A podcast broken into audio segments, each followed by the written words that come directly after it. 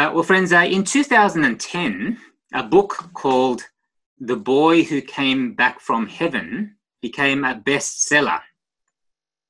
The book traces the story of six year old Alex Malarkey, who was involved in a serious car accident that tragically left him a quadriplegic.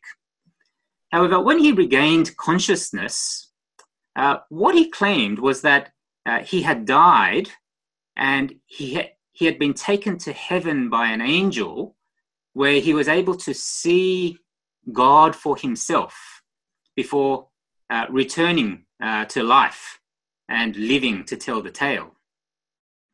Uh, soon, the story was picked up by Christian publishers and turned into a best selling book that sold hundreds and thousands of copies. In fact, uh, this was one of a, of a series of books that were beginning to be published around this time, creating a new genre of literature called heaven tourism. A popular movie about Alex's story was also released uh, not too long afterwards. Unfortunately, a few years after this book was released, Alex Malarkey confessed that everything was a fraud. He had made everything up. In a letter to the publishers, he wrote, I did not die. I did not go to heaven. I said I went to heaven because I thought it would get me attention. Uh, soon the book was taken from the shelves and there was a great deal of embarrassment for all involved. Now, I don't know what you think about stories like this, but from the number of books uh, sold and, and movies watched about these sort of things, it does show, doesn't it, that people are fascinated with the idea of seeing God. We want to know what it's like to see God for ourselves. We want to have that experience. We want to gaze upon God with our, with our own eyes so that we can know God is real. Is it possible to see God? Can you say that you have seen God in your life? Well, um, as you know, we've been working our way through the book of Exodus for the last little while. And uh, if you remember, the last few chapters have been about uh, the law of God, which he gives to the nation of Israel so that uh, they might know what it looks like to be his holy people. However, however today we come to uh, this remarkable passage where we are told that Moses and uh, some priests and some representatives of Israel actually see the God of Israel and live to tell the tale. Now, uh, you can see the invitation uh, to come and see God and to worship Him uh, that, that God uh, offers to Moses and um, Aaron, uh, together with his two eldest sons, Nadab and Abihu. Um, and I think they represent the priesthood, um, as well as 70 elders who represent the totality of the people of Israel. Uh, the number 70 in the Bible usually represents the total number of something. Um, and so, for example, in Genesis 10, uh, you see the 70 nations that are mentioned, which is meant to represent the total number of nations in the world. And so the 70 elders uh, is speaking about uh, the, the, uh, the, the, total nation of Israel, or is meant to represent the total uh, nation of Israel. However, notice here that Mount Sinai is again divided into three zones. Uh, we've seen this uh, idea before in uh, chapter 19 on the day of the assembly, haven't we? Uh, that is, uh, the people of Israel are to remain at the base of the mountain. The priests and elders are allowed to come up a little bit further up the mountain. And only Moses is allowed to draw near to God at the top of the mountain. Uh, a few weeks ago, I used the illustration of a nuclear reactor. Uh, just as you can't approach the core of the nuclear reactor without the right authorization or credentials, the message here is that you, you can't simply approach the holy and glorious and majestic God without the right authorization and simply come on your own terms. For the unholy cannot expect to gaze upon this God and expect to come out alive, you see. And that's why later in Exodus 33, verse 20, God says to Moses these words He says, You, you cannot see my face, for man shall not see me and live.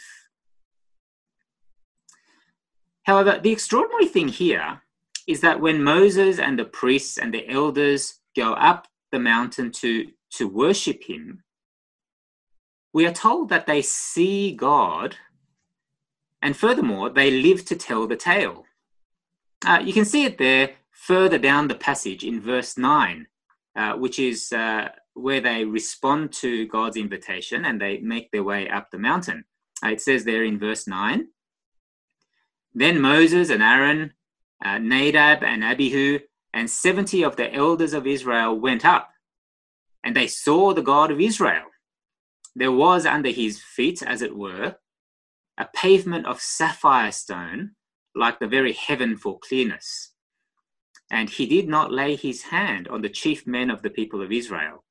They beheld God and ate and drank. Now, what exactly is it that these people saw when they got up the mountain? Well, we are not told here that they saw God's physical appearance. Uh, when we read the whole Bible, uh, we can piece together that God actually does not have a physical form. He is invisible, He is spirit. And so when the Bible mentions God's face or God's feet or God's right hand, for example, uh, we are not meant to understand them as describing the physical features of God. Rather, they are metaphors that help us understand something real about what God is like. But here, it seems as though Moses and his entourage are seeing something of the glory of God rather than looking at him directly.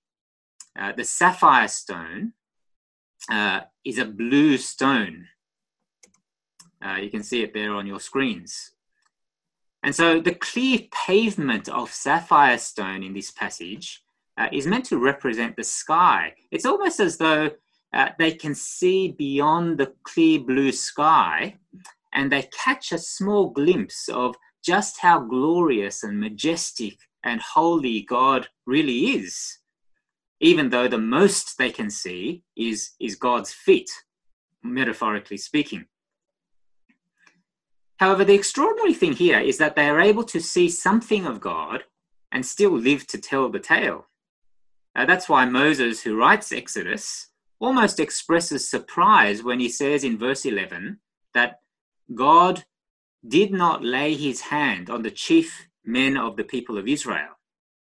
I mean, from all we have seen, you would expect the holy and righteous and majestic God to simply consume unholy sinners who uh, come near to him.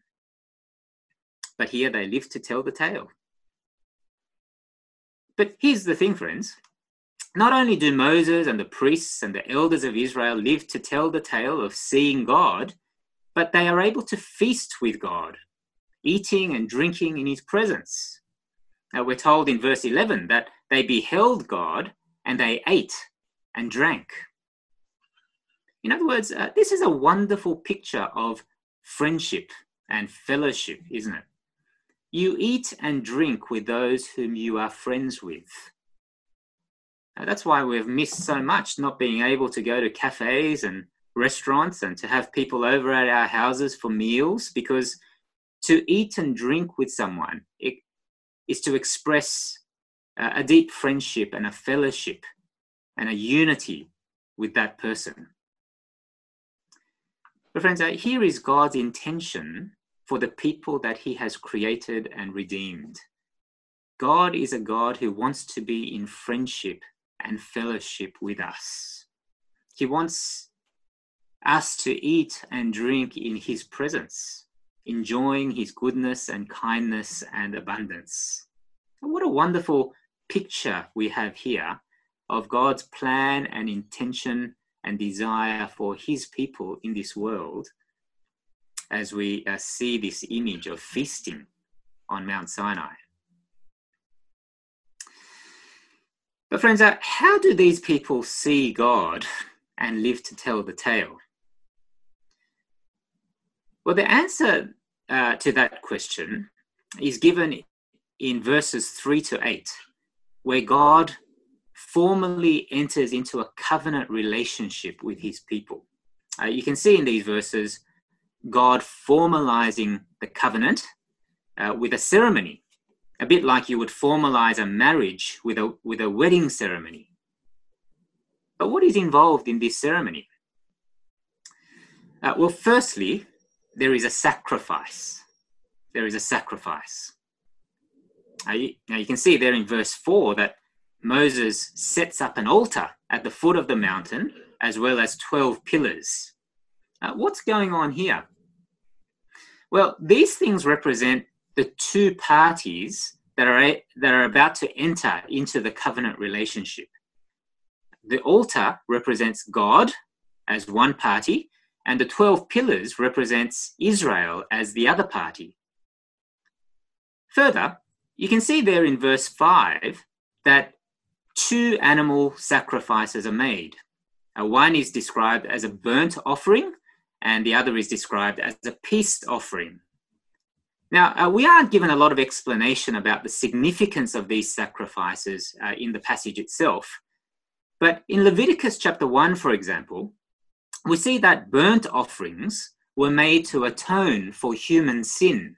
In other words, you would make a burnt offering in, in order to remove your sin from you so that God's wrath would be averted away from you, uh, clearing the way for fellowship with God to happen. On the other hand, the peace offering was a celebration of the fellowship that you now enjoyed with God through the first sacrifice. Uh, after this peace offering was made, uh, the people of Israel uh, would then enjoy a barbecue with the slaughtered animal in God's presence as a sign of fellowship with God Himself. And so it's likely that uh, this sacrifice provided the, the meat that was consumed by Moses and the priests and their elders uh, on top of the mountain. But here's the, the strange thing.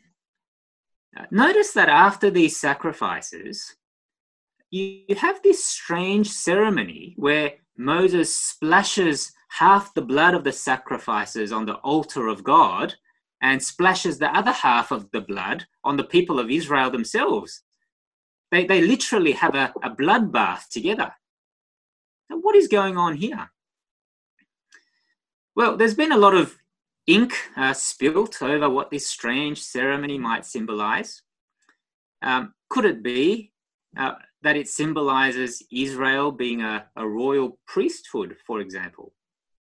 Uh, later on in Exodus, you, you actually see uh, the priests uh, dabbed with uh, little bits of blood uh, in their ordination. But that doesn't really explain why the altar also needs to be splashed with blood or the copious amounts of blood that are, that are used here. Could it symbolize God and the people of Israel being bound together as one? You know, uh, we still use the expression that we are uh, of one blood, don't we, when we speak of being part of the same family and united in that way? Uh, is, is, it talking about the blood uh, in that sense? Now, uh, friends, it could mean any of those things. But uh, I think what this ceremony is meant to symbolize is that if either party breaks the terms of the covenant, then they will die just like this dead animal whose blood is splashed everywhere. Uh, why do I think that? Well, uh, you might remember that when God makes a covenant with Abraham in Genesis chapter 15, uh, Abraham is told to cut up uh, a number of different animals in half. And uh, he, he, lays them down uh, on the ground so that Abraham and God can walk down the middle of these carcasses. In other words, it was a solemn reminder that the one who breaks the covenant will be dead meat, just like these animals. I think a similar thing is going on here. However, this blood was also a reminder for the people of Israel that a life had been taken and its blood had been shed in order to bring them into a covenant relationship with God Himself. In other words, uh, this was not just a warning, but it was a wonderful reminder of God's love and kindness and mercy to them through this sacrifice. And that's why in verse 8, the blood that is splashed on the people is described as the blood of the covenant that the Lord has made with you. It is the blood that has brought them into a covenant relationship with God Himself. And so uh, God enters into a covenant relationship with the people through a sacrifice. Now, that's how the people can see God. However, in this passage, I want you to notice that the covenant relationship with God is not established without a particular commitment on the part of the people to obey God's word. Uh, you might have noticed in, in verse 4 that uh, Moses writes down uh, all the words that God had spoken in the Ten Commandments and the detailed laws. And in verse 7, uh, he reads out uh, what is called the Book of the Covenant in the hearing of the people of Israel.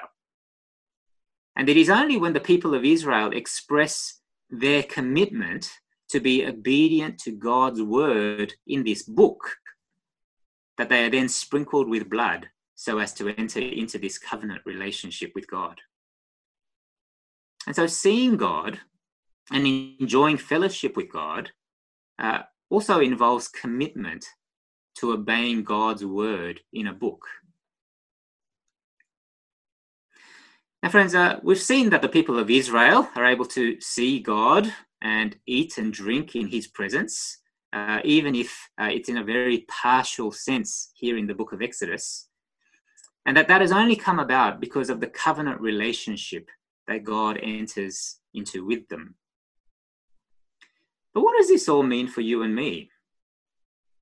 Is it possible for us to see God and to share in fellowship with God in the way that Moses and, and his entourage does here? Well, friends, uh, when we turn to the pages of the New Testament, we read the astonishing claim that some had seen the living God once again and lived to tell the tale. In particular, you can see the apostles claiming that in the resurrected Jesus, they saw the Lord of the universe with their very own eyes. Uh, in our New Testament reading this morning, the Apostle John writes in 1 John chapter 1, verse 1, uh, these breathtaking words which we heard earlier. He says, That which was from the beginning, which we have heard, which we have seen with our own eyes, which we have looked upon and touched with our hands concerning the word of life. The life was made manifest, and we have seen it and testify to it and proclaim to you the eternal life. You see what John is saying here? He's saying that in Jesus, who died and rose again from the dead, he and the other apostles have seen the one who was there from before the beginning of the world. But notice he's not saying that they have seen God the Father, who is invisible and has no form. Uh, rather, he is saying that they have seen God the Son, who has always been with the Father and is God Himself, and so is able to reveal the Father to us. I mean, this is mind boggling, isn't it? The idea that they have seen God with their very own eyes. And yet, the remarkable thing is that they lived to tell the tale. In fact, they didn't just live physically after seeing Jesus, but the claim here is that they received from him eternal life, real life. How is it that unholy and unrighteous sinners can see God and receive not eternal condemnation, but eternal fellowship and eternal life with God? Well, it's not because God enters a covenant with them through the sacrifice of an animal. For you see, the blood of animals can never really atone for sin. And so the sacrifices in the Old Testament were just pointers to a greater, uh, much more important reality that was to come.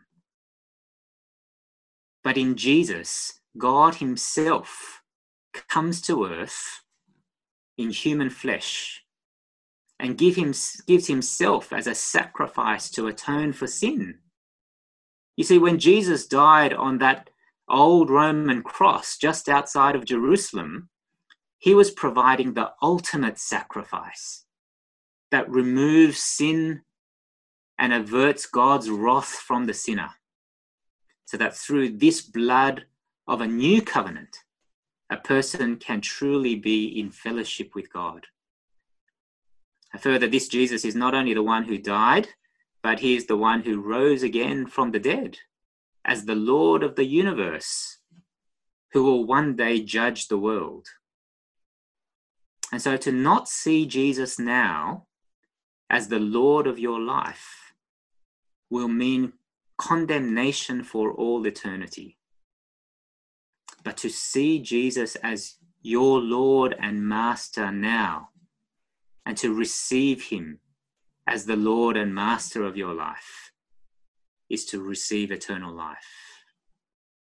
Have you seen Jesus like this? Have you received Him like this in your life? Now, friends, uh, clearly we don't see Jesus in the flesh now like the apostles did. And so, how is it that we can see Jesus clearly as uh, the Lord? Well, what the Apostle John says is that we can only see Jesus clearly in this way through the testimony of the apostles, which for us comes in a book called the New Testament. In other words, the New Testament is the apostles' testimony to the fact that Jesus is Lord, which shows us what it means to live with Him uh, as the Lord and Master of our lives. And so, friends, if you want to see Jesus clearly in your life, you cannot bypass getting to know this book well in your life. That's why in our passage uh, in the New Testament this morning, uh, the Apostle John says in 1 John chapter 1 verse 3 that it is so important to have fellowship with us, meaning the apostles, that is, you cannot expect to have fellowship with God the Father and God the Son unless you have fellowship with the apostles through their testimony in the Bible. You simply cannot see Jesus clearly unless you see what they have to say about him.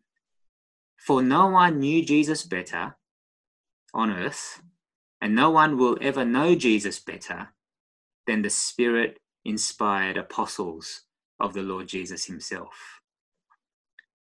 Uh, that's why uh, I get quite concerned when Christians say they love Jesus, but show very little desire to get to know their Bibles better. Uh, some Christian people seem content with hearing a sermon on a Sunday and little more than that. Uh, life is organized in such a way that getting to know Jesus through this book is given very little priority. If that is you, then can I suggest that there is probably something very wrong with your relationship with God? It doesn't matter how much you serve at church. It doesn't matter how much assumed knowledge you think you have built up from the past. If you are presently not committed uh, to knowing more about Jesus through this book, my guess is that you are not seeing Jesus clearly and not following him in the way that he wants to be followed. And so please make sure you find ways of getting to know this book better. Of course, it's not simply knowing lots of information about the Bible that means a person sees Jesus clearly, is it? I mean, you can be a non Christian person who has not received eternal life and read the Bible and know certain things about the Bible. But it is the one who reads this book and who encounters the risen Lord Jesus in such a way that they put their trust in Him and live for Him as the Lord and Master of their lives, it is that person who sees Jesus clearly and has fellowship with Him. Uh, you might have seen this image uh, before. Uh, what do you see in this image? Uh, you might see a young woman, or uh, you might also see an old woman if you look carefully. They are both there, but it is possible to see one thing and miss the other thing, isn't it? And I want to suggest that the same is true with the Bible. Uh, you can read the Bible and see Jesus as nothing but a good person uh, who teaches good morals. Or you can see Jesus simply as an interesting person who tickles your intellect. Or you can see Jesus simply as a kind person who um, is always there to get you through the difficulties of life. But the one who sees Jesus clearly is the one who sees him as the Lord of their lives and says, I'm willing to give my whole life to you, to serve you as my Lord. It is those who see Jesus in this way who are the ones who have fellowship with God now and for all eternity. Now, what is it that you see in Jesus whenever you open this book and do you see the Lord who rules your life? Well, finally, friends, uh, for those who see Jesus as the Lord of their lives, uh, the promise of God is that one day you will see him in a far more glorious way than you do now. For one day you will eat and drink with him in heaven, where you will finally see him face to face. Again, the Apostle John in the book of Revelation, which is the, the very last book of the Bible, describes heaven itself as a great wedding feast. On that day, Jesus, who is the groom, and the church, who is the bride, will be united forever. On that day, if you belong to Jesus, you will eat the richest food and drink the choicest wine as you feast in the presence of Jesus himself who will fill you and give you joy and satisfy every longing in your heart for all eternity. And the Apostle John says in Revelation 19, verse 9, these wonderful words. He says, And the angel said to me, Write this Blessed are those who are invited to the marriage supper of the Lamb. And he said to me, These are the true words of God Himself. You see, friends, if you and I belong to Jesus, one day we will see him. One day we will eat and we will drink and we will feast in his presence and enjoy fellowship with him and enjoy all good things in him forever. And what a wonderful day that will be. Are you someone who longs for this day? Do you hope for this day? in the midst of all the difficulties of life now? Do you live your life in a way that is shaped by this day when you will finally see your Lord and Savior face to face? Let's pray together.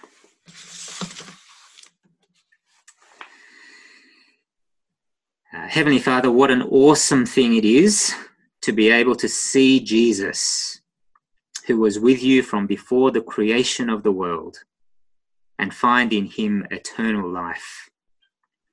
And Father, we thank you for his sacrifice that has atoned for our sin and his blood that has brought us into fellowship with you. And Father, we thank you for that wonderful promise that despite the groanings of this present life, we will one day see him face to face and enjoy being in His presence forever. And Father, we thank you that you have not left us without testimony, but in the scriptures you show us by your Spirit that Jesus is Lord. Uh, forgive us for the times when we have neglected uh, to search the scriptures for ourselves, to know Jesus better. Help us to be the people who are committed to knowing Jesus through this book on our own, in groups, uh, in our Sunday gatherings, so that we might see Him clearly and enjoy fellowship with Him in our lives in ways that bring you glory. For we pray these things in Jesus' name. Amen.